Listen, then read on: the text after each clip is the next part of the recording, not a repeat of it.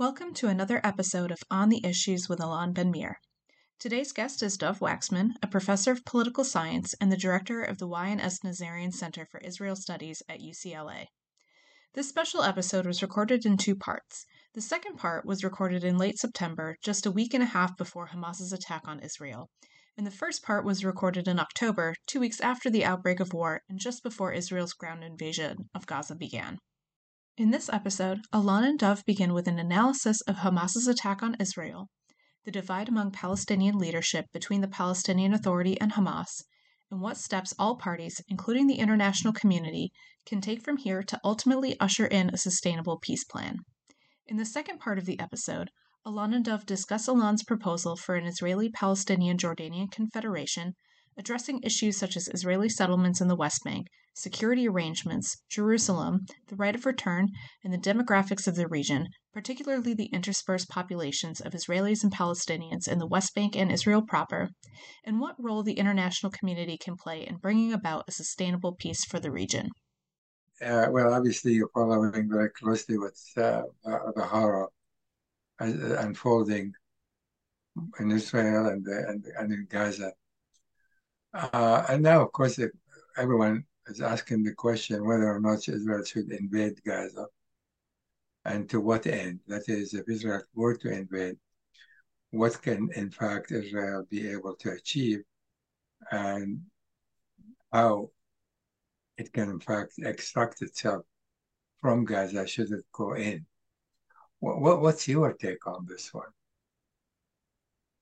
Well, I'm very uh, worried about the um, uh, the potential invasion of, of Gaza. I mean, I think a lot is going to depend upon the the scale and the scope of the invasion. Um, I think uh, I'm concerned, first of all, uh, because there it seems to me it's quite possible, even likely, that Hamas's attack on um, October the seventh was uh, deliberately intended to provoke an Israeli invasion of the Gaza Strip, to kind of draw Israel in. And I say that because I think uh, not only because of the, the scale of Hamas's attack, but the savagery of it and the fact that they, um, you know, went to efforts to record this makes me wonder whether it wasn't deliberately intended to provoke an Israeli uh, offensive in Gaza. Um, and so I'm concerned that that's part of Hamas's plan, and that they have certainly prepared for uh, a Israeli. But to what end, though? But to what end?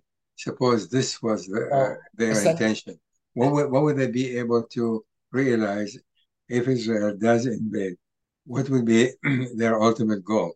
Well, I think knowing full well they will sustain massive, massive losses and destruction. Well, I think they might want to uh, see a kind of emulate Hezbollah's strategy in in 2006 in the Second Lebanon War, where essentially Hezbollah fought Israel to a draw in southern Lebanon, and in doing so, uh, really um, boosted its uh, regional standing. Um, and so I, I, I, I wonder. I mean, you know, on the face of it, uh, the scale of Hamas's attack and the savagery of the attack doesn't make sense from a strategic perspective, from Hamas's perspective, because it would seem to invite this massive retaliation from Israel and, and, and risk the very survival of the organization. And so I've been trying to understand, you know, well, why would Hamas do this then, right? Why would they um, t- carry out an attack that's so unprecedented that it would seem to jeopardize the survival of Hamas. And that's why I think maybe the explanation is that they don't think it's going to jeopardize their survival because they believe that they can survive um, an, an, Israeli offensive in Gaza, that they're prepared for it, and that ultimately, in a kind of uh, war of attrition in Gaza, that they may uh, be able to um, inflict uh, uh much more harm on Israel. Uh, I'm not. I'm not sure that's Hamas's intention, but I worry about that. But but yeah. just to but just to return to your your original question, even if that's not Hamas's plan, even if Hamas does not want Israel to invade the Gaza Strip, I'm still concerned about the uh, risks uh, the many risks that an Israeli invasion of Gaza would uh, raise. Um, first and foremost, of course, um, I think it's going to lead to many, many, many more uh, Palestinian civilian casualties. Uh, because um, although Israel has been trying to, you know, uh, encourage or even force Palestinians to leave the northern Gaza, uh, fighting uh, in, uh, you know, urban warfare in a, in in a densely populated area is going to lead to massive Palestinian casualties, um, as well as Israeli soldiers, as well as Israeli soldiers, absolutely. Um, and um, on top of that, I think there's a real risk that the Israeli army might end up in a kind of quagmire in Gaza in the way that the United States did when it tried regime change in Iraq, for example. Because um, much as I think it's understandable and, in fact, justified to try to topple Hamas's government, and I think Hamas has forfeited any right to rule Gaza. Um, I think that there's a, it's very difficult, as we've seen from uh, you know, uh, previous experiences to uh, effectively carry out forcible regime change. Um, and the risk is that uh, it will be very hard, therefore, for Israeli forces to leave Gaza because um, what will happen the day after, essentially. So the danger is that just as hmm. Israel found itself, you know, uh, in a 18 year long uh, occupation of southern Lebanon after invading Lebanon in 1982, uh, uh, ostensibly to destroy the PLO, the same risk, I think, uh, carries now for an invasion of Gaza. That doesn't mean that Israel can do anything in Gaza. I do think they could send in ground troops, but I would, um, you know, I'm not a military. In a limited incursion. A limited. I, I, that's what I'm thinking. You know, that's about. But you know, I think I think uh, to start to emulate Hezbollah, it's just, my view is no, no um, that's the last thing they probably want to do. Um, all they have to do is look at Hezbollah, what happened since 2006. Hezbollah hasn't, by and large, been relatively quiet. Uh, the Israeli deterrence was quite clear, and they did not even, even with the, even uh, Hezbollah's forces are three, four, five times as big as right. that of Hamas. They still did not dare to challenge Israel all since 2006 in a very significant way. Right, that's true, but in, but in, in military terms, but but if Hamas's agenda is in part to uh, uh, to ensure it takes over the Palestinian national movement and ultimately becomes a dominant party in, in Palestine, particularly after Abbas, um, you know, it, it, it, fighting Israel to a standstill, to a halt in Gaza, particularly uh, they may expect international intervention at some point, could help Hamas's prospects to present itself as the only effective. Uh, yeah, yeah, but then even if they achieve that, and unless Israel, unless they accept Israel right to exist, I mean, they will not be able to rule anywhere uh, freely, either in Gaza or the West Bank, for that matter. So again, that's that's not. I don't think I, am looking at it from a completely different perspective. Why something like this? And I take it back to the what's been happening, in fact, in the West Bank over the last several years, and especially the last ten months. And and uh, the, the suffering of the Palestinians in the West Bank, the indiscriminate, the killing, demolition, the incarceration, and on and on and on. I mean, uh, and not to speak, I mean, I was there. The, the desperation of the Palestinian in the West Bank has reached a point of no return in many ways. That, that's an element. Another element is that the, the blockade, you know, there was, from Hamas perspective, there is no end to the blockade unless they basically, quote unquote, surrender or give up their resistance and accept Israel right to exist uh, without something really given back to them. My feeling is that this was initiated for something for a different reason, and that is to change the the um, dynamics of the conflict and to create a new paradigm. That's how I see it. That is creating new paradigm. In talking to member of Hamas going back a couple of years, I mean, I was told very clearly that we know Israel is a, is a, fact of life. We're not going to destroy Israel know that Israel will be able to destroy us. They can destroy us, us some physically and can kill uh, many of our leaders, but we will rise again because they cannot kill our ideology or our religion for that matter. And that's the same thing would be applied should Israel invade uh, Gaza today. They can decapitate, say, all of Hamas leadership, albeit many of them already left the, left Hamas. Uh, I mean, left Gaza and somewhere else. Many of them are in hiding and all of that. I think it's a tall, tall order for Israel to think that they can decapitate every single leader of Hamas. That's not going to happen. Uh, so what they wanted to do is create a new paradigm. What is this paradigm? That is basically to say, you know, is the the the the, the situation is a, is a dead end. They don't see any prospect for any significant change. The Israeli government under Netanyahu, going back now 15 years, been following policy of annexation. Uh, and especially the last 10 years, it made it abundantly clear no Palestinian state. And we, the idea is to annex most of the West Bank under any circumstances. So basically, what they see, there is no prospect left for the Palestinians. They need to change in my my study of conflict resolution, I'm sure you well know just just as much, maybe more. Sometimes it takes massive, massive explosion of sort that is disproportionate to anything that we have seen before to change the dynamics of any conflict if you want to find a resolution. That's true. It was just one second. The mediation did not work. Negotiation didn't work. Interim agreement like the Oslo Accord did not work because Netanyahu sabotaged that from day one when he came to power in 1996. All of the conf international conference, everything that had been tried, eventually did not yield any, any really did not yield peace, period. So what's left in conflict resolution is the possibility that something of such magnitude ought to take place in my view, neither Israel nor Hamas nor the Palestinian Authority can go back to the status quo ante. That has changed, in my view, in a dramatic, the significant way today. The question is, invasion, like you said, I think it's, it's a quagmire. It, uh, it, will end up killing thousands and thousands of Palestinian innocent largely. It will kill hundreds, maybe even thousands of Israeli soldiers. And to what end? They will not be able to rule Gaza.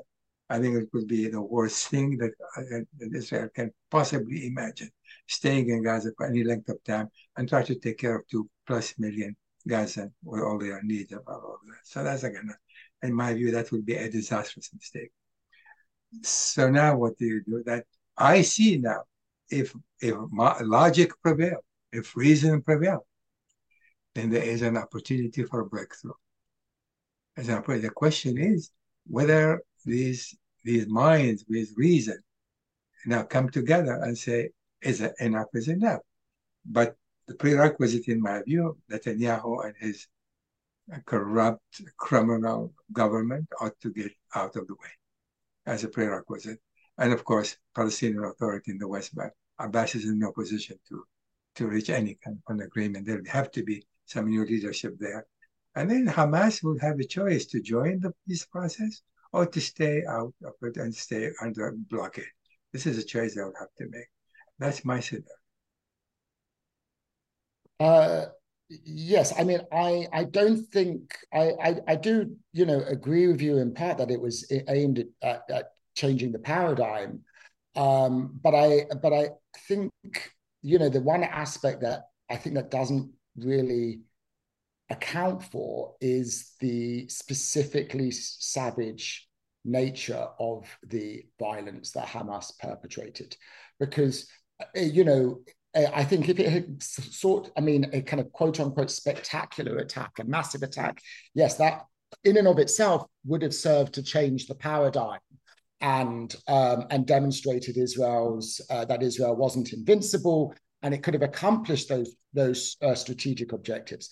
But the fact that it appears, at least, that Hamas's soldiers were ordered to carry out atrocities and to film those atrocities, um, which you know that that I think is harder to account for as just a kind of you know in it's just a, a paradigm change because essentially what Hamas have done is, is now fundamentally delegitimize themselves as any possible um, uh, you know negotiate partner or part of any uh, process in the future, which makes and and that's the aspect. If if if Hamas hadn't had, if Hamas's soldiers had uh, carried out a massive attack aimed at, uh, at uh, simply, you know, abducting as many Israelis as possible that they could exchange for Palestinian prisoners, or killing as many Israelis as possible so that they could completely change the equation between Israel and the, the uh, and the Palestinians, then I could see that. But I but the the nature of the violence, I think, is something that we I haven't really seen at least any any real good explanation to account for that. The why at Hamas have made a decision, it seems, to basically behave more like ISIS. Yeah. Well, you know, also, again, obviously, there is nothing to defend what they have done. It is the most atrocious, heinous uh, massacre. Uh, uh, I mean, it is hard to imagine how to describe. But when you look, when they think on their their side, what they see, what they also see, you know, the killing of Palestinian day in and day out, the Israeli retaliation, not just this time around, before 2014 and other ended up with killing, slaughtering. From their perspective, the slaughter of young, of innocent Palestinians is just uh, the same as the slaughter of Israelis. Well, but again, no, it, it, it's not the same. I mean, I'm not talking about why they decide to kill Israeli civilians. No, no. My, my the point is that I want to make is that, however, however atrocious this may be, I'm I'm putting myself in their in their shoe just for a moment, and how they think. And they're thinking is they needed to send a horrifyingly shockwave to awaken the Israelis, the Palestinians, the international community. They needed to something something of such so dramatic, however horrifying it may be, in order to introduce a new dynamic. But that that that only accounts for the scale of the attack, not the savagery of the attack. The savagery, no, it's it's it's, it's but, but yeah. But that's the key. That's what I'm getting at here. No, I, I if it, if they if the attacker just said we want to carry out a massive attack and a strategic terrorist attack, um, that would be that would that would I would you know I I can also see why they would want to do that, but I don't. But but the the the the fact that they were instructed to mutilate um, that's that's i don't i think that is a specific element of this that yeah. the existing uh, explanations don't really uh, account for. Yeah. Listen i mean uh, your point is needless to say is well well taken.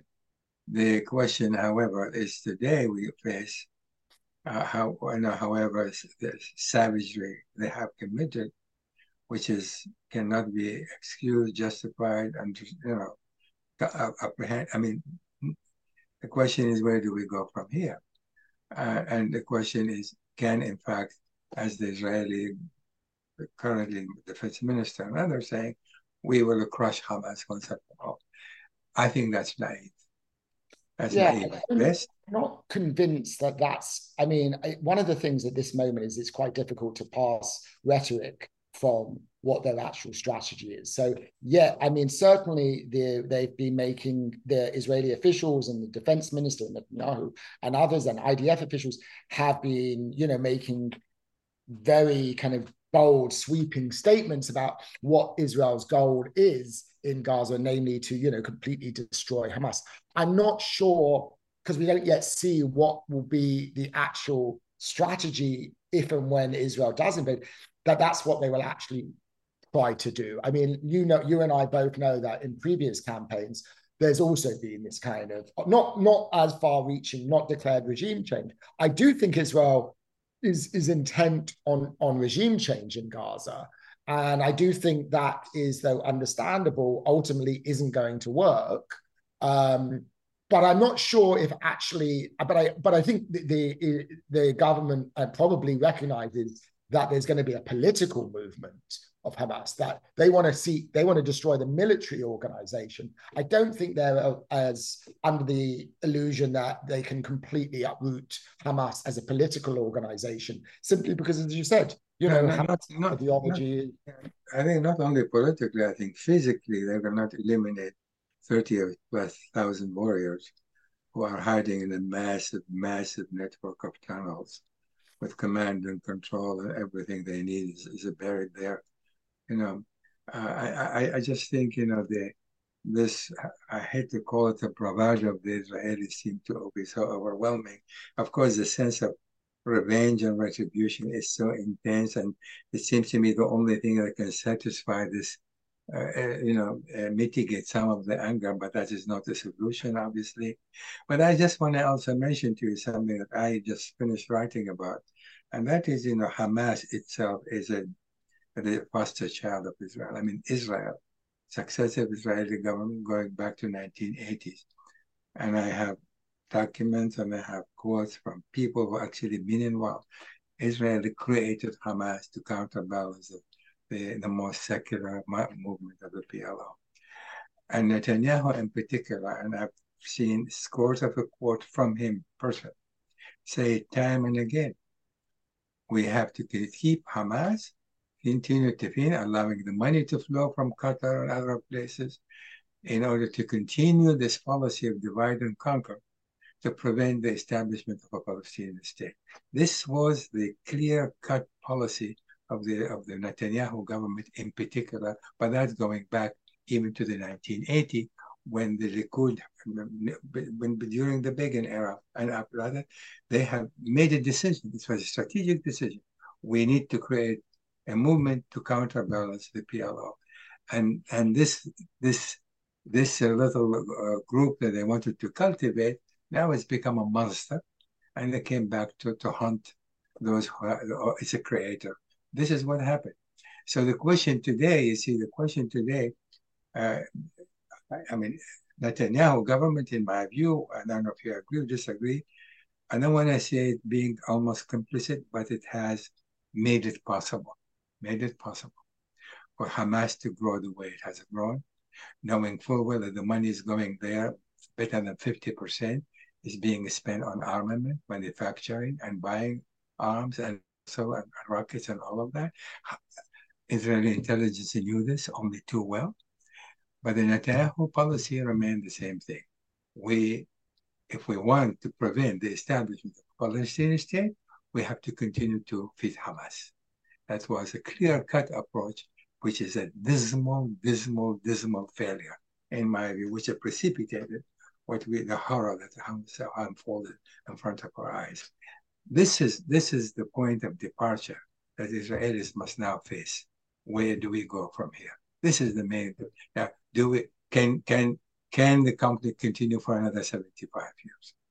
If we don't learn, if the Israelis don't learn a lesson from this horrifying tragedy, unprecedented in Israel history.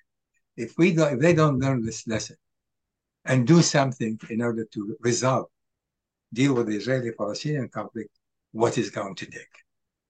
Um, well, yes, I, I, there's a, you, you, you, you made a lot of points, so I, and I, I can't respond to all of them. Um, but I mean, I certainly agree with you. I don't agree that it's been a consistent policy since the early 1980s. I think actually Israel's policy has shifted towards the Islamic movement in, in, among Palestinians and toward Hamas over time. But I agree with you that Netanyahu's strategy has been consistent since around uh, 2009 or at least in 2012, and that's been a, a, a failure. Um, in terms of the future, um, yeah, obviously right now, Israeli the Israeli public is in no mood for negotiations with the Palestinians, and they just want to uh, overwhelmingly, at least, um, destroy Hamas. But um, you know, if we if we think of the uh, kind of parallel with the 1973 uh, October War, the Yom Kippur War, as Israelis call it, in the short term, that um, and that uh, there may have been this kind of hawkish response, but ultimately that war did pave the way for the um, to, to peace between Israel and Egypt. Yeah, exactly. Uh, because it demonstrated the fact that that for all Israel's military strength, there was no military solution, and that. That's right. Um, and so I think it is possible in the future um, that that message uh, will actually resonate with Israelis, and that they may be more inclined to return to the negotiating table because um, they realize, contrary to Netanyahu's statements over the last decade or so that you know the Palestinian issue is over. They can make peace. It's a box. It's a box to be checked. as Yeah. he said. and um, that you know the conflict is manageable and that Hamas is contained. All of those um, you know claims have been shattered. Um, and so, in the long run, I think Israelis may well actually be more inclined to negotiate. In the short run, however, I think there's obviously no appetite for that right now, and um, you know the Israeli public overwhelmingly, understandably, overwhelmingly just wants to destroy Hamas, and and but I but I think uh, it's going to be uh, ultimately impossible to do that, and um, it will come at great cost to both Israelis and Palestinians as Israel tries to do that.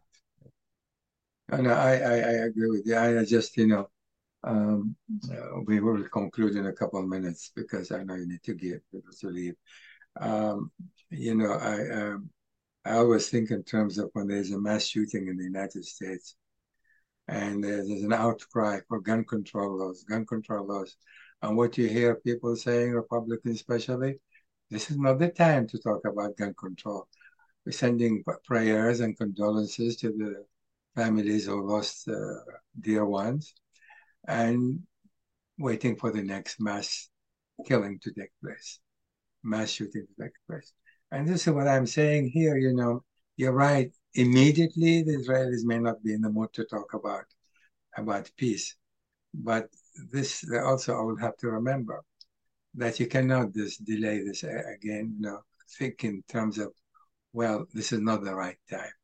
There will never be, in my view, a right time to deal with this in a very effective way. And actually, my recommendation, my last piece, I'm just finished writing it, is that that uh, uh, United States, I mean, uh, Saudi Arabia for sure, and other are to rethink.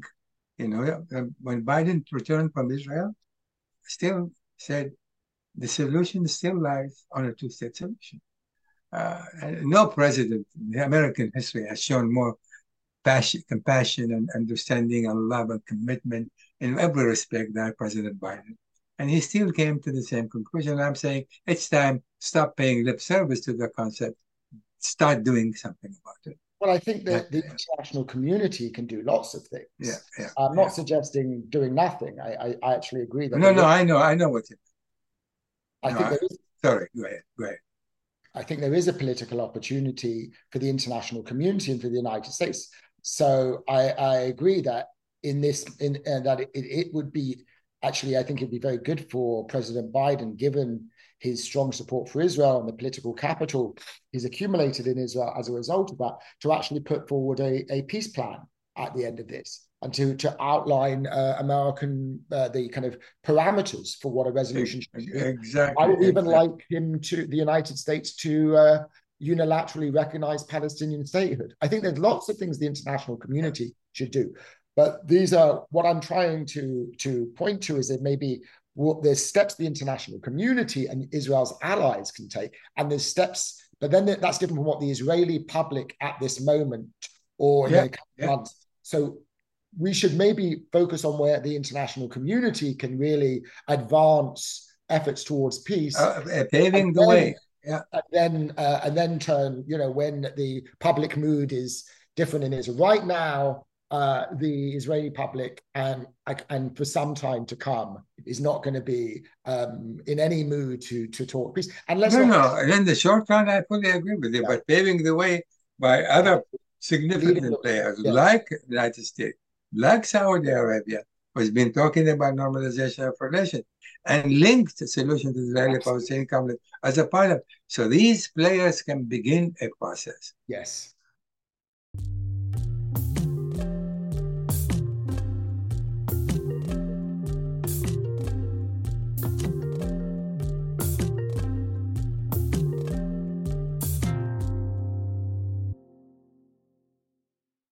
You know, um, I, I've been in personally, directly and indirectly involved with the Israeli-Palestinian conflict, going back, I hate to say it, more than you know, four decades. so you can imagine the ups, the downs, the in between, Yes. uh, the hopes and the disappointments. Um, but uh, I'm an optimist by, by nature, and I never give up, only because I feel that in this particular case, Israeli-Palestinian conflict, is simply is not going to go away unless there is a solution.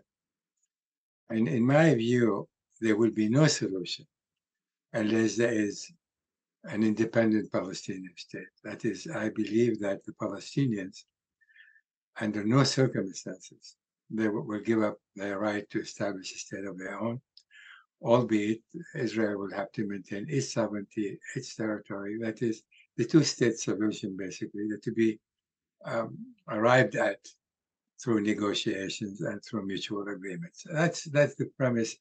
My dissertation, in fact, going back 40 years, was imperative and choices, and I have advocated precisely the same 40 years later. Uh, the proposal came as a result of my constant review and steady investigation and, and uh, of the situation. And I came to the conclusion that there are certain facts on the ground that have been created since 1967 that it's impossible to change short of um, major catastrophic event or some uh, an earth you know, shake of some sort that is going to have to change the com completely the dynamics. And I don't see that's happening. So that's the premise of the proposal, where I came from. So we want to, I want to mention one point at a time and like to discuss it with you. Before I do, I do so, given now that there's discussion about the possibility of Israeli-Saudi normalization of relationship, I want to put this in the context of that. Uh, I have written a uh, number of articles on the subject. I talked to Saudis directly in, in DC and in, in, New York here, basically uh, urging them to not agree to any normalization of relationship unless there is a clear path for the Palestinian. Because I feel that if they don't, it is a recipe for continuing instability and, to, and continuing violence and and and it, it may very well torpedo even the, the peace between Israel and the UAE, and, and Israel and, and Bahrain. That is, this is a tinderbox. This is something can can explode anytime, and it doesn't have to be organized uprising. It could become a spontaneous and, and, and an arrival just about everything that everybody would like to achieve. So, so that's why my, my position as far as the normal the prospect of normalization of relationship between Israel and the Palestine and the Saudi Arabia. So I, I discern, you know, five different points in my proposal that have that are on the ground that I don't feel that any that as I said, nothing of major shakeup will not change. One is uh, the interspersed Israeli-Palestinian uh, population and, and Jordanian. That is, the settlements, in my view, most of the settlement will not be removed, short of maybe few to be relocated to other bigger settlements to create, to maintain, to allow for contiguous landmass for a Palestinian state. Um, because you see, Palestinians are in the West Bank. Israel is seven, eight hundredth of them also in the West Bank. You have two million Palestinians in Israel and they have nearly 50% of the Palestinian and Jordan as well. So this inter interspersed Palestinian population is the fact that I don't think it's going to be, no one can change in any dramatic way. So let me stop here and get your reaction to this point first, and I'll continue because I'd like to have an exchange rather than for everything I, have in my mind. So that's my, my point. You, I would like to get your observation on this point to begin with. On on the on the question of uh, the of, of the the population, yeah, yeah, I agree with you. I think uh, you know uh, it is time to accept. Um, I think the word you used in your article is the irreversibility of um, much of the settlement enterprise. Um, you know, I think there was a time when it was realistic to think about uh, evacuating most of the settlers, um, but that was that time has long since passed. And you know, the fact of the matter is, while it may still be possible to relocate, you know, a minority of the settlers, though obviously the likelihood that they would agree to that is very, very small, since the settlers who would need to be relocated are those who live in the most outlying settlements deep inside the West Bank, and those are the settlers who are um, most resistant to being relocated. Um, I think um, the reality is that the vast majority of Israelis living in the West Bank and the settlements there will remain, and we have to deal with that as largely as a, as a fait accompli now, um, rather than you know um, kind of holding on to some you know fantasy that we can kind of turn back the clock uh, to before the settlement enterprise began or when it wasn't quite as deeply entrenched. Um, I think I would go even beyond that, and not just even in terms of uh, Israel's uh, Israeli settlements, but uh, you know generally it is it is difficult to really imagine uh, Israel pulling back from a lot of um, what has established in the West Bank today. Exactly. Exactly. Right? Um, I mean, we've had now more than five decades of uh, what is essentially colonization of the West Bank. And um, that process is not going to be reversed, I think, uh, by any Israeli government, even if one were willing to do that, because um, I don't think they're likely to have the political capacity or will uh, to do that. And there is a real risk if they were willing that of of, of you know a major escalation in violence, resistance by settle, settlers, and even the potential for a civil war, given the fact that settlers are in high-ranking positions in the Israeli army, in combat units, um, and so I think the risks to Israel uh, would be too great. Or if it, if Israel was required to evacuate, you know, the majority of settlers and dismantle most settlements. Um, so I, am you know, we are absolutely in agreement on that. So that's one aspect. The second point that I mentioned is uh, security. To even today, even today, Israel collaborate with the Palestinian Authority, as a matter of fact, as well as with Jordan. That is, I envision in any future agreement between between Israel and the Palestinians, it will have to include component, strong component of security collaboration between Israel and the Palestinian. But the, collab- the current, of, of course, collaboration between Israel and Jordan is very extensive. I mean, Jordan don't talk about it, Israelis don't speak about it, but the level of collaboration on all security matters, including exchange of intelligence, selling of arms to, to, to Jordan, training, as a matter of fact, many things are going on between Israel and Jordan, regardless of the superficial tension. I call it superficial because they're not allowed to go too deep into the bilateral relations between the two sides.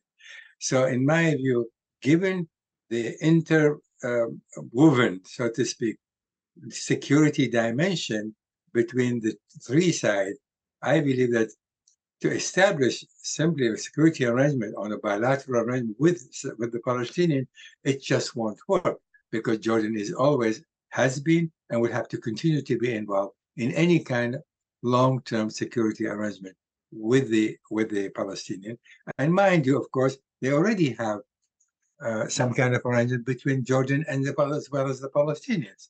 So the three are already work in tandem, and it's uh, impossible to unravel that under any circumstances, be that two-state solution or any other solution. So the security is another factor that cannot be modified or changed in any. In fact, I think it would have only to be further augmented if, you know, once a confederation is created. That's my second point.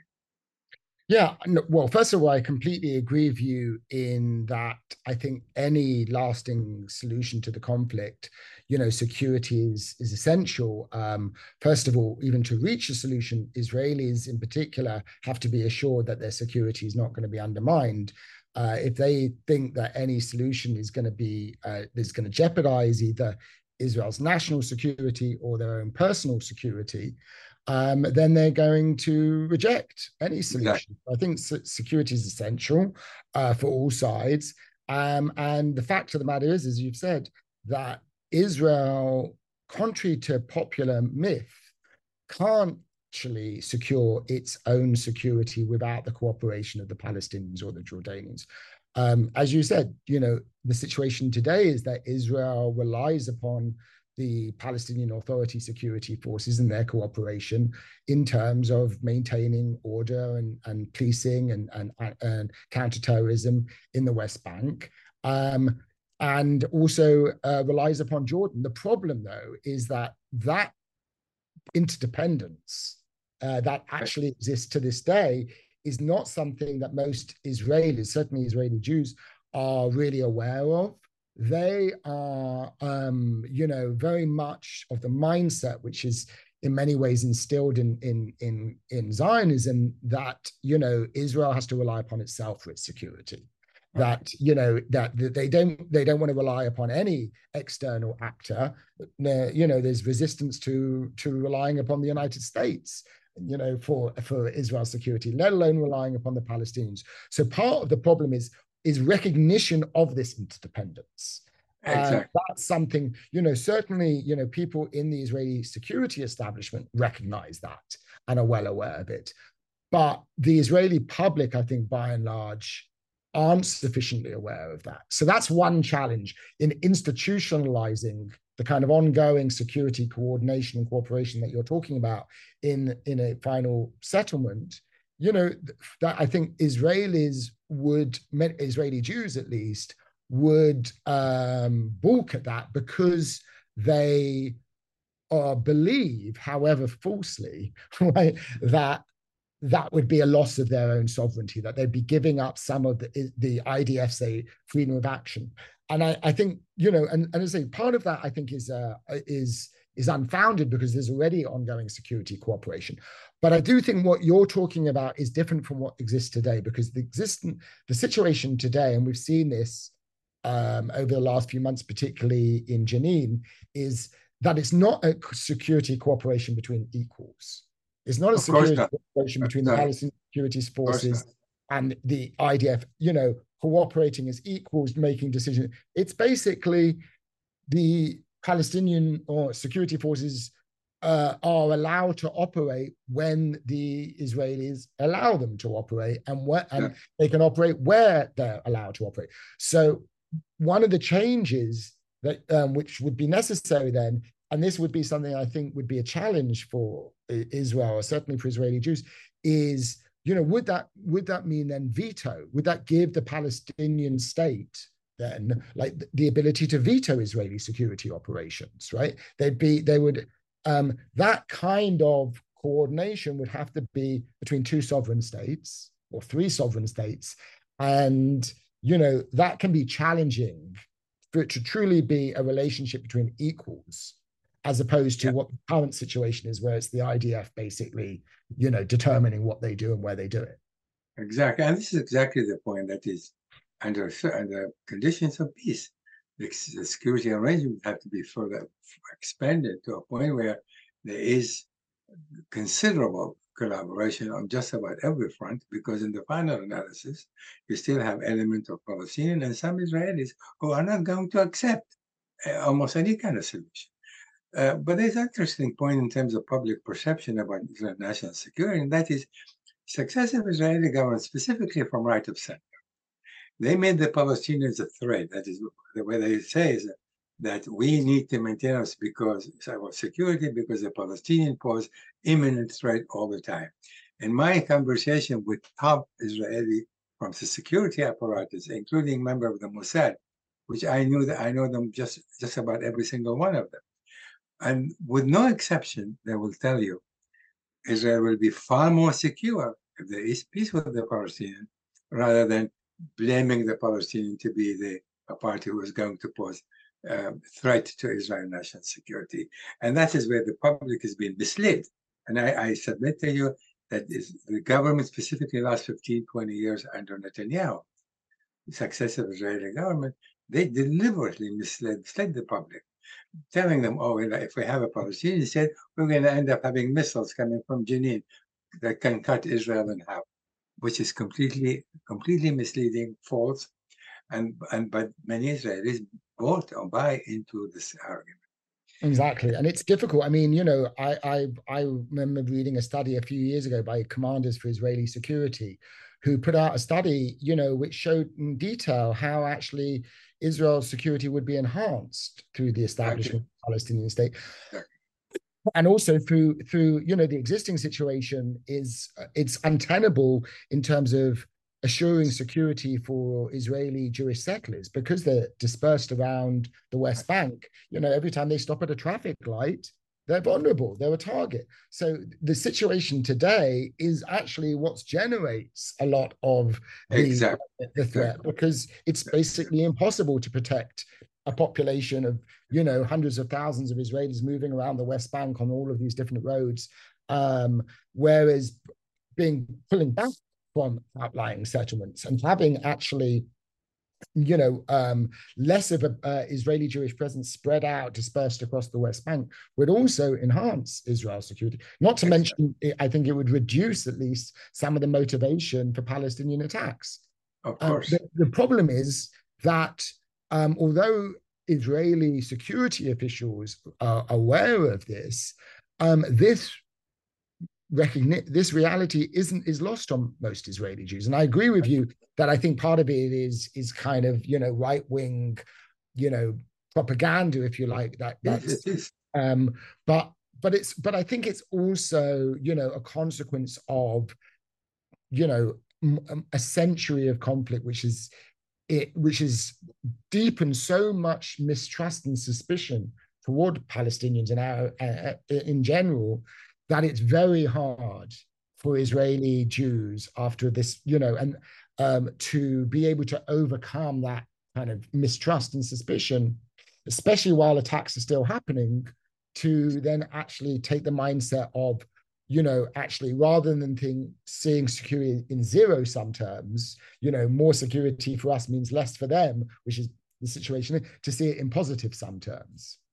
And this is, you know, you know the, the unfortunately for the Palestinian, you have these extremists, you know, like Hamas, like Jihad, Islamic Jihad, who actually engage in narrative that support the Israeli argument, and that's the problem. So I tell Palestinians whenever I have opportunity to talk to them, I said, you know, you're talking about you want you want a statehood. You want you want this is never going to happen as long as you continue to threaten Israel, even though your threat will not amount to real threat to Israel, absolutely uh, very existent. That will never happen.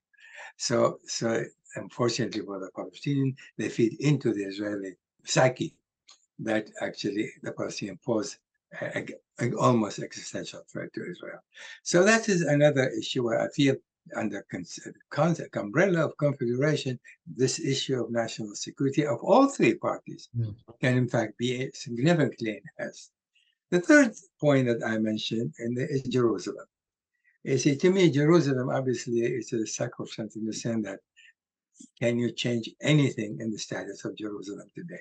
And my answer to that is practically none, zero. That is, Jerusalem will never be divided again. Jerusalem remain holy to Muslims, uh, to, to, to the Jews, and, and to that's just the same. Jordan is remain the custodian of the Muslim holy shrine in Jerusalem, Askamal, so, so Jerusalem could be either a microcosm of co- peaceful coexistence, because if you look at Jerusalem today, Palestinian from the East Jerusalem can travel to the West Jerusalem unimpeded. Israelis can go to, East Jerusalem basically unimpeded. So this interaction between the two sides, regardless what under what any circumstances, cannot be changed. Cannot be changed.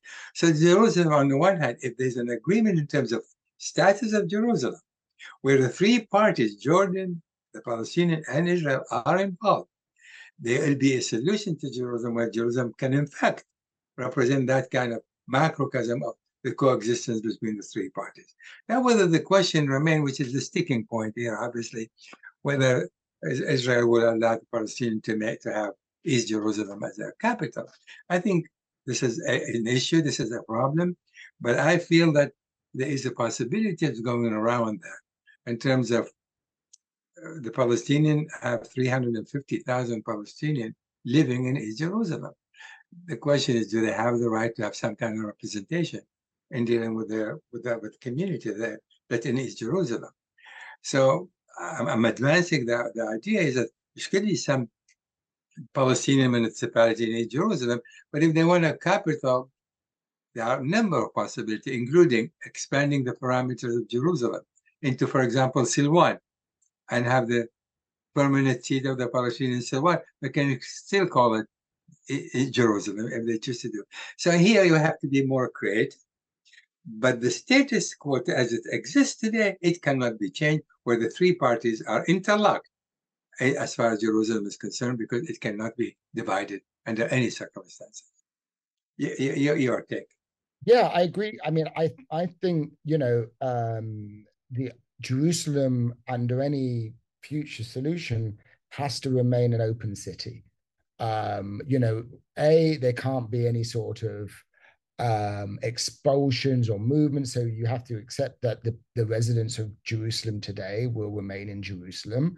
Um, and that it can't be partitioned in a way of having hard borders. So the principle is that it has to remain an open city. Now, you know, and that and I think that can work with Palestinian residents of of, of Jerusalem. Jeru- I think Jerusalem can and would need to be the capital of both uh, states as a shared capital with Palestinian in East having East Jerusalem.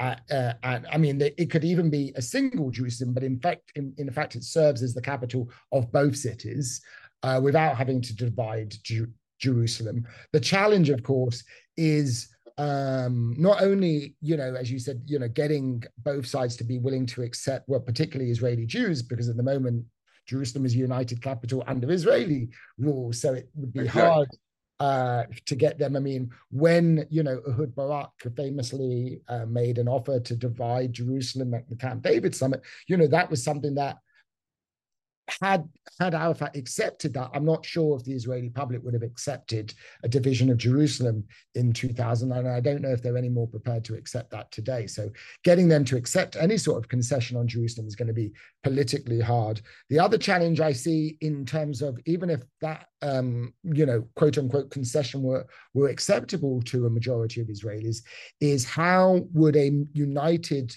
Jerusalem function? Uh, on a day-to-day basis because you know i mean just the the it would just be it would require a level of intense ongoing day-to-day cooperation exactly that would be exactly. very challenging it's not impossible but it would be and i agree with you i mean jerusalem could be the the the the, the microcosm as you put it of what a successful solution looks like but it could also be where it breaks down because the two governments are just unable, or the, or a shared municipality is is is completely um, you know paralyzed by the uh, divisions between the two. It's kind of like Beirut almost, but on a on much. No, I, I, as a matter of fact, I address this very particular issue, and that is, given the nature of the city today, the roads, the electricity, the cables, everything, it's it's actually is one is all united. That is, so if you were to, if you're going to have a Palestinian capital municipality in East Jerusalem, in my proposal, I'm suggesting that we create a, a, a commission, for example, that in fact could deal with the inter with issues where involve both sides. That is, you have two two entities dealing with their East Jerusalem, West Jerusalem, but given the uh, interrelation between the two sides, which you cannot sever, then you're going to have a sort of um, a committee composed of both sides where they can do, for example, crime is committed in East Jerusalem and the criminal escaped to West Jerusalem. What do you do? Or whether uh, the electrical grid uh, that is now together is torpedoed. How are you going to? So you have that kind of committee composed of both sides where they can actually address issue of mutual interest, for mutual concern when there is such a problem that occur. But also even without the problem, the administration of both sides has to be one under a single umbrella that actually can deal with anything that involve both sides, or both sides where both sides have an interest. So I address this particular issue because it would be otherwise would be basically impossible because if the political division between the two sides is barely on map, not walls, just a line. A line. then you're going to have that kind of commission that is going to have that kind of responsibility to the and mind you in the, the confederation concept that I have, this will also involve Jordan because Jordan is still the official custodian of East Jerusalem, and they do not want to relinquish that, and, and, and nor should they relinquish it for that matter. As a matter of fact, since 1967, they continue to pay the salaries and the cost of maintaining the Temple Mount, uh, hmm. you know, the Haram al-Sharif. So that hasn't changed, and Israel did not push anything, any to change that. So that's the third point that I feel where this concept of confederation is probably the only way that can effectively resolve it without each side giving up too much to the other side because maintaining the status quo but enhancing it by the three parties. The fourth issue, which you sp- we spoke about in terms of the settlement, uh, briefly to suggest that settlements cannot, the settlers cannot be moved en masse. That's not going to happen. But in conjunction with that, the right of refugees also cannot take place. That is, I advocate in my position that they, they, it is absolutely under no circumstance will Israel, any government, even the extreme uh, from the extreme left, will accept any major number of Palestinians to go back to, to Israel proper. Um, there were discussions before I was involved in back channel with this. There'll be exchanged 20, 30,000 under family reunification. They may be allowed to go back to Israel, but that's about the extent of it. That is, a solution to the Palestinian refugees rests on resettlement and or compensation. Because as a matter of fact, though, as you well know, the vast majority are, defined as refugees, but in fact they are internally displaced. Internally displaced. You find the majority in the West Bank as well in Gaza. They are living de facto in their homeland. So you cannot live on their homeland and be considered refugee. You are internally displaced. So what I am saying is here too, Israel, the United States, the EU, uh, the Saudi Arabia, and other together, they should be able to put the, whatever the resources necessary to make sure that the Palestinian refugees are resettled and are compensated. And to me, that is the only practical solution because there will be no Israeli government that will allow any Palestinian en masse to go back to Israel. And one more point, you know, uh, Shikaki used to take constant polls in terms of will you go back if you have an opportunity? And I'm sure you've seen these polls, you know, what they suggest. Not more than 10% of Palestinians said, yeah, we would like to go back. Because when they go back, they're not going to find anything that resembles the places they left behind some uh, nearly six, six decades ago. Yes. Yeah. So that so on that point, I would say actually, I, I think it's in, I would distinguish between kind of the right of return in principle and the implementation of that right in practice. And I what I think um, Palestinians will not give up on um, is the acknowledgement of their right of return in principle. And I think there's a distinction, and they've recognized that distinction in more recent rounds of negotiations between the acknowledgement of that right of return, which they continue to insist upon, and is at the very heart of the Palestinian national narrative. And so I think it's, you know, very unlikely that Palestinians uh, would give that up, or if, if Palestinian negotiators did give that up, whether it would be accepted by the Palestinians in a referendum, which probably wouldn't be necessary. So I think it's important to acknowledge for that for an agreement to recognize a right of return in principle and distinguish between that and its implementation in practice, recognizing, as you said, that in practice, even if they had the acknowledgement of their right to return to what is now Israel, they would not actually take up that right in practice. And so I think that way you can kind of address Israel's concern about, you know, the demographics of allowing potentially millions of Palestinian refugees to uh, return to Israel, right? Um, and the Palestinians' insistence upon their right. I think for Palestinians, recognizing the right of return goes to the heart of their narrative, and it is also an acknowledgement of what happened to them uh, in 1948 um, and so it's important for Israel. It's not just a practical matter in other words, of what happens to Palestinian refugees. It's not just about, it's also for the Palestinians, I think, very much about the acknowledgement of how they became refugees, of what happened in 1948. So I think that's important. In practice, I agree that it's not going to be that it's unrealistic to um, demand or insist that you know millions of Palestinians return to Israel. Um, I do think, however, that it's going to be politically problematic, to say the least, to sell an agreement to the Palestinians which is going to allow large numbers of Jewish settlers to remain in the West Bank, right, without Palestinians and Palestinian refugees not being able in any number to live in Israel. So one of the things that I, the, in terms of one of the ideas that I like, which has been put forward in, among other, like the Holy Land Confederation by by Yossi Beilin, and that was put forward by Yossi Beilin and Hiba Husseini, is this idea of um, delinking citizenship and residency, right? In other words, it would basically follow like a kind of EU model where people ha- could be a, live as residents of one country, have residency rights, um, but not citizenship. They wouldn't be voting, for example, in elections. They wouldn't be counted as citizens.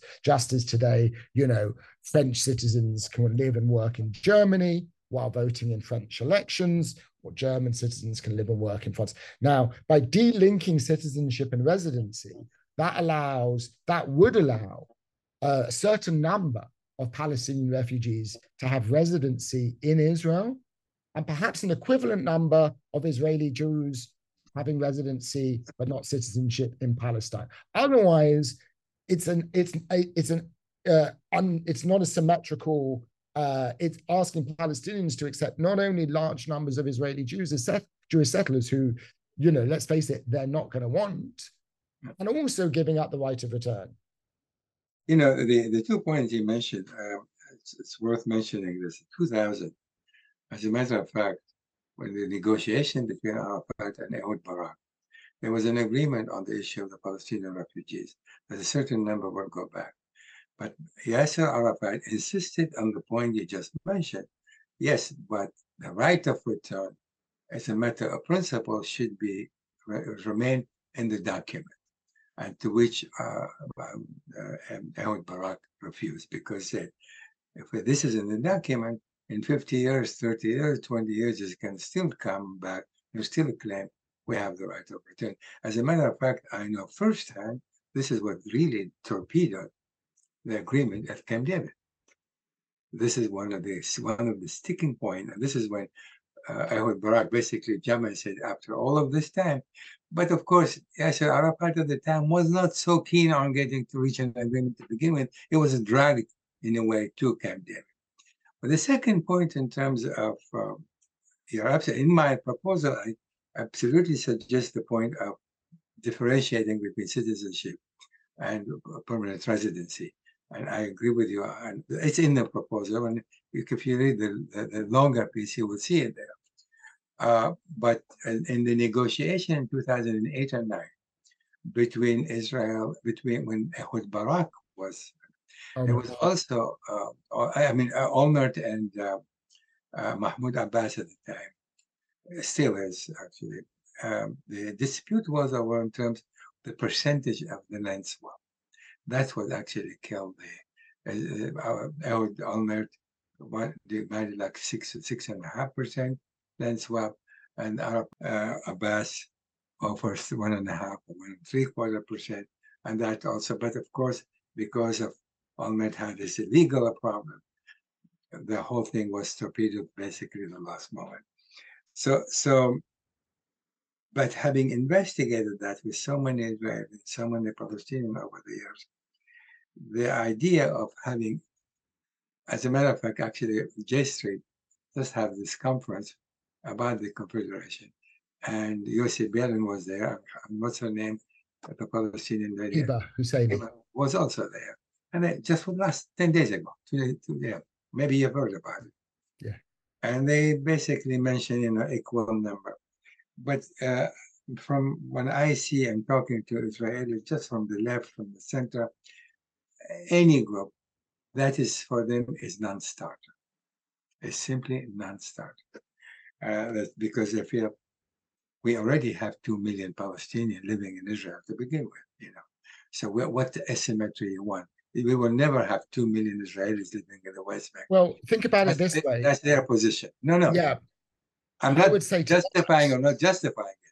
What I am no, saying. No, I, un I understand, but it's a, it's actually a false demographic concern because what we're talking about in numbers, if you think about the fact that there's nearly what 300,000 Palestinians in East Jerusalem, yeah. Palestinian residents of East Jerusalem. Yeah, a little more, yeah. Now, if those Palestinian residents of East Jerusalem who are currently in Israel, right, within become uh, citizens of Palestinian state, there'll be less refugees. A smaller number. Oh, they will stay there. Nobody can chase those out. Right, but they, but, but they, but what I'm saying is, in terms of the demographics. The well, you can. Oh, if you if you use this as an example, the Palestinian living in East Jerusalem to stay in Israel proper, but the question is, what is the ultimate solution to Jerusalem to begin with? So, if, for example, there's an agreement on the separation, well, they will be permanent residents if Israel to prevail, or they're going to be citizens in their own their own country. So the so the same thing with the Palestinian with Israeli settlers they will be living there, but they'll be permanent residents rather than uh, citizens of mm-hmm. Palestine, mm-hmm. as long as they adhere to local laws. Whether you are, re- uh, permanent resident or you are um, citizen, you still have to adhere to the local laws. And that, and this seems to me, based on again conversation, that is not a sticking point. This is not going to be a problem. So, so, so he, this is the, the the, the other point when when you look at all of this together, so I I talked to Israeli and say, well, uh, there was discussion about confederation between Israel and the Palestinians. What do you think about that? I, just about everyone, including the members from the Lapid, from Gantz party, almost none feel that um, Israel will have a unilateral or bilateral uh, confederation just with the Palestinians. And when I spoke to the policy to the Jordanian, they said under no circumstances they would be joining a confederation unless there is first a Palestinian state. So, but they are absolutely open, and I, am I'm actually going to Jordan in ten days to further expand this discussion with the Jordanian. Absolutely, they are open to the idea, but they want to make sure that the Israeli notion still exists among the right of center specifically, that Jordan is Palestine, that cannot be under any circumstance. And the only way they can prevent that, permanently prevent that, is by first establishing Palestinian state. Under that circumstance, then they will be prepared to join into confederation between the three parties. So interestingly here, Jordan will not join and is an independent Palestinian state and Israel will not establish confederation with the Palestinians unless Jordan is part of it. That's the, the, the interesting triangle that has to that being yeah. yeah. Yeah, I think you know. I think in general, the big challenge with a confederation model, though it's you know, to my mind, the most feasible in um, uh, of of any future solution, is the sequencing of how to get there. Um, you know, and like you said it i mean it's complicated enough to think about that just between the israel israel and the palestinians you also if you then add in jordan as well then the question of like how that's going to come about uh how, what what you know whether it's going to be starting off as um, a kind of more traditional two-state solution with the establishment of Palestinian state. That Palestinian state then enters into a confederation with Israel. That confederation then welcomes Jordan it's it's hard to imagine just because at the moment there's no uh, support or declining support for the establishment of Palestinian state under any circumstances. So the sequencing of these things, I think ultimately, um, you know, in the long run, the idea of a confederation involving all three countries or as as state independent states is is a is a good one. In fact, one might even expand that beyond just those three countries. I mean, if you take the EU as a model, right? At, at one point, yes. Subsequent, yes. It can go beyond that. It can include Lebanon. It could even include Syria down the line. Um, But the the challenge, of course, is is is is getting from here to there and the sequencing. Uh, because I think um, you know, and you know, another concern is let's say you have just these three countries in confederation: Israel, Jordan, um, and Palestine. What happens if Israel leaves, does like Brexit, uh, uh, and leaves the confederation? Which presumably it would have a right to do because states haven't given up their sovereignty; they have the right to exit. Well, when if you were to establish it, it of course has to meet a number of criteria. And number, one of the most important criteria is that uh, there is constant benefit derived from the confederation. That is, if the Israelis feel there's always a benefit from that, that's basically, for example, no more violence, peaceful coexistence, progress, growth, movement. That's going to be an incentive, strong enough incentive. You don't want to change the status quo. So any kind, any discussion of confederation is going to establish certain elements. So in my proposal, I'm suggesting process of reconciliation. What is the process of reconciliation? Because given the current animosity, distrust, uh, hatred between the two sides, which is deeply rooted, deeply rooted, if we can, they cannot sit down today or tomorrow and say, well, let's make peace. This is yours. This is mine. It's not going to work. So I'm, I'm advancing uh, a process of reconciliation, government to government, and people to people. And this, this process could take several years, five, six, seven, eight years. So the sequences, the, the sequential movement is going to have to be part of, the, of that process. That is, once they get closer and closer, grow and prosper together, and, be, and begin to build a trust between the two sides but the prerequisite here, in my, my approach, is that the Israelis need to agree in, in principle the, on the onset of this. There's, in the end of the path and the end of the road, there's going to be a Palestinian state. That is, and that has to be binding. And if it's not binding, well, you have another government going to come and, and change it next day. And that's where the United States, Saudi Arabia, and from the EU, perhaps Germany, uh, is going to why Germany. I'm sure you you know that Germany has a pretty much good relationship, very good relationship with Israel, and the only European country that has very good relation with the Palestinians. So they are trusted by the Palestinians as well, but they, they will represent the EU for that. So if you have the EU, the United States, and Saudi Arabia as the leading Arab country, who will be sort of the custodian to make sure that any kind of an arrangement between the three parties they are the one who make sure that it is in fact process of reconciliation is taking place and that is going to be binding under some kind of a treaty. So I'm, for example, suggesting to the Saudis nowadays, if you're going to normalize it, the, any kind of an agreement on the Palestinian has to be part and parcel of the normalization process under treaty condition. So it will obli obligate any Israeli government to live up to, or there'll be consequences. And the consequences ought to be spelled out. They've got to spell it out. For example, we are now completely the normalization process. We will draw our ambassador, we will know there's got to be some kind of, and we can talking about the various consequences so that Israel will feel if we violate it, these, got, these are going to be the consequences. So, and if severe enough and significant enough, obviously they're going to have to, we, we, we want to maintain what they have agreed upon in the first place. So, eh, in general, the, the concept of confederation, in my view, meets much, most, most of the requirement of the three parties. That is, maintaining their sub, because by definition, what is confederation? Is voluntary collaboration on issues of a mutual interest. It's a voluntary collaboration.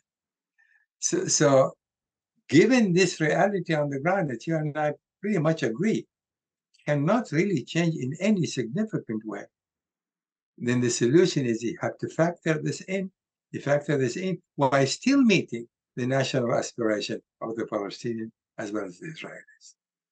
Yes, I mean, I'm less optimistic, I think, than you are about the, the likelihood of, of that happening, just because I think even even getting uh, an Israeli government to commit to the establishment of a Palestinian state is going to be a very hard sell right now. I mean, the the I just saw um, survey data from the Pew Research Center, which showed that current level of support, currently um, just 37% of Israelis, and that includes uh, Israel's Arab citizens, just 37% believe in that, Palestinian state could peacefully coexist alongside Israel.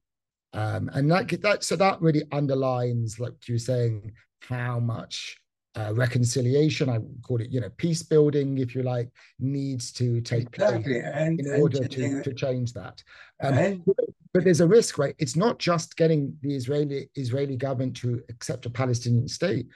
Um, you know, even Prime Minister Netanyahu says, you know, he'll accept a Palestinian state on paper, like, but one without any real sovereignty. So it's it's a question not just of, of statehood, for the Palestinians, but what would actually be the sovereignty of this state? And that's a big challenge because I think uh, not only is it challenging to get Israelis to agree now to the establishment of a Palestinian state, but one that would actually be a state in real terms and not just in name only. That's another question. That's another matter. I think, you know, you, even Prime Minister Netanyahu, in return for a deal with Saudi Arabia, might be willing to say the words Palestinian state. But we know that for Palestinian, for Netanyahu, what he really has in mind is he put it as a state minus, right? It's not actually a, a real Palestinian state. Yeah, eh, well, the, yeah, you're right. I mean, the minus will be, for example, they will have no uh, military of their. What do they need a really military for? Even they have the most powerful military, still not will never be a match to Israel, and they know that. Hamas know that as well. We didn't speak about Hamas, but that's another subject matter. I include that in the proposal because if they agree with the with what we talked about, they're more than welcome to become part and parcel of the process. But if they don't agree, well, they can stay exactly where they are, and the blockade will continue until they come to their senses. But if there's going to be a movement in the West Bank in the direction we are talking about, the Hamas is going to be under tremendous pressure to, to, to change its approach I ain't talking to them, you know, they know very well. They're not now, not in 10 years, not in 50 years.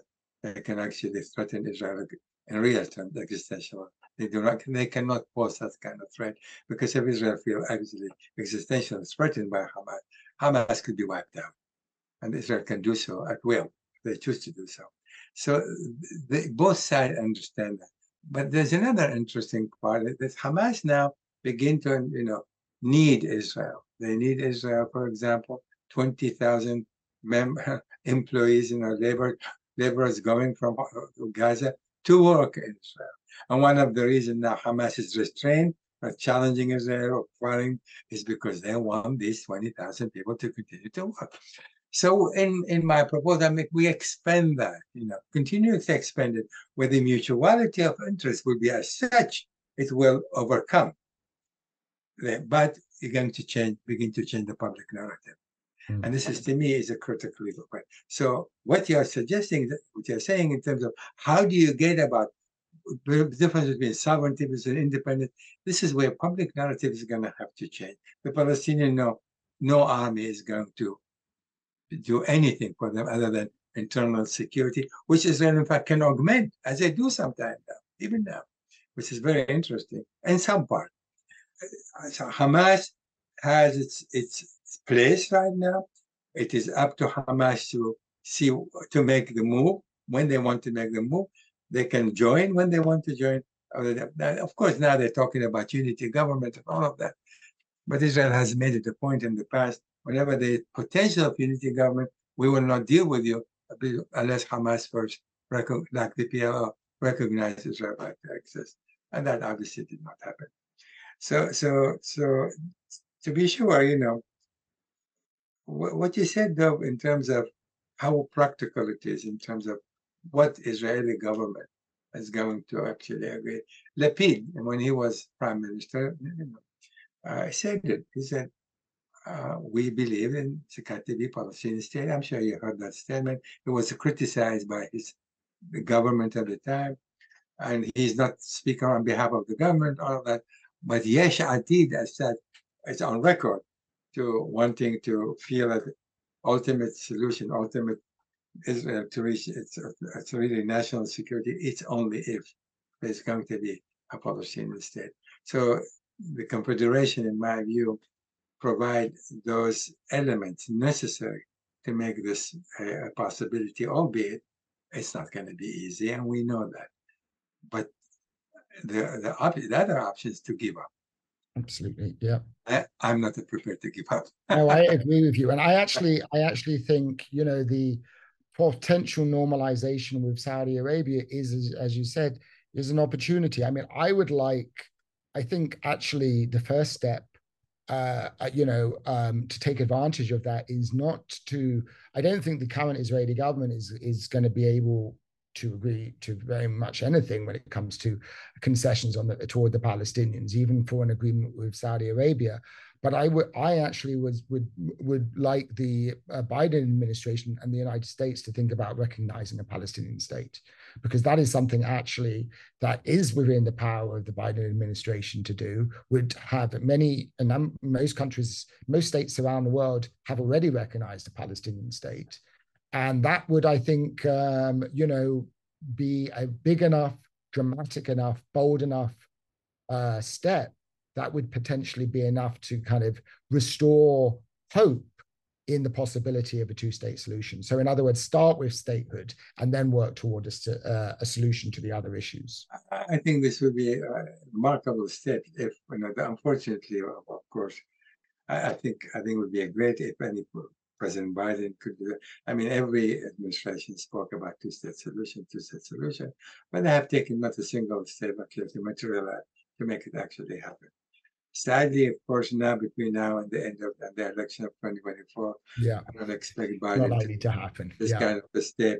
If he's re-elected, probably some kind of pressure. I think this discussion about maybe you should make such a move because he's not going to run again, obviously. Yeah, yeah that's true. and and, and uh, depending, of course, how the negotiation between uh, U.S. and uh, Israel and Saudi Arabia going to proceed in the next year.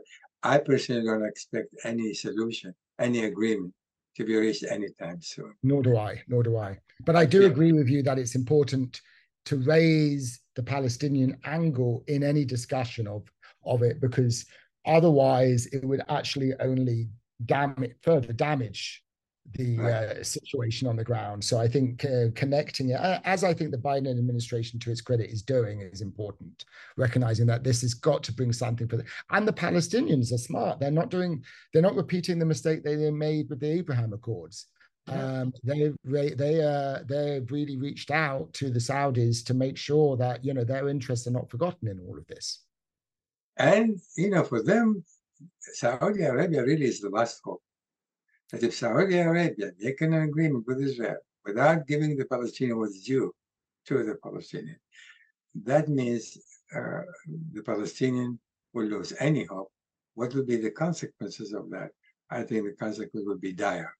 Right. For Israel, for the Palestinian, and for the probably the entire region, because there is absolutely, I mean, out of desperation, because now they'll be despairing to a point where they have nothing left to lose. Absolutely. We yeah. don't want them to get to a point where they say, we've got nothing left to lose. And the Saudis, oh, as far as I was able to do, reaching out and saying this time and again, I met with the Israeli Saudi ambassador almost every week here in New York and making this point very spread for years.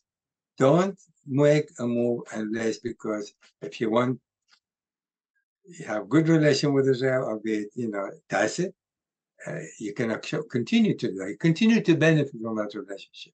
But if you cannot to formalize it, don't formalize it without a solution to the policy. Absolutely, absolutely. So here we go. Again, Dov, thank you so My much. Pleasure. You My pleasure. I, I think it's uh, this kind of podcast. I think hopefully will be useful for people to hear. My pleasure. I think we agreed most of the time, but uh, it was uh, it was a pleasure. No, I, I, really, there's no point with which I disagree with you. No, I mean, likewise. elaborating various angles, and uh, so I'm hoping to have more conversation with you. Uh, you, you, have, you, have, obviously uh, extensive knowledge of the subject, needless to say, and I think um, your input will be very important as well. My pleasure. It was a pleasure talking with you. Have a safe trip. Yeah, thank you so keep much. in touch. Thank you for listening to this episode on the issues. You can find this podcast on my SoundCloud page and stay tuned to my social media accounts for the latest analysis and announcements.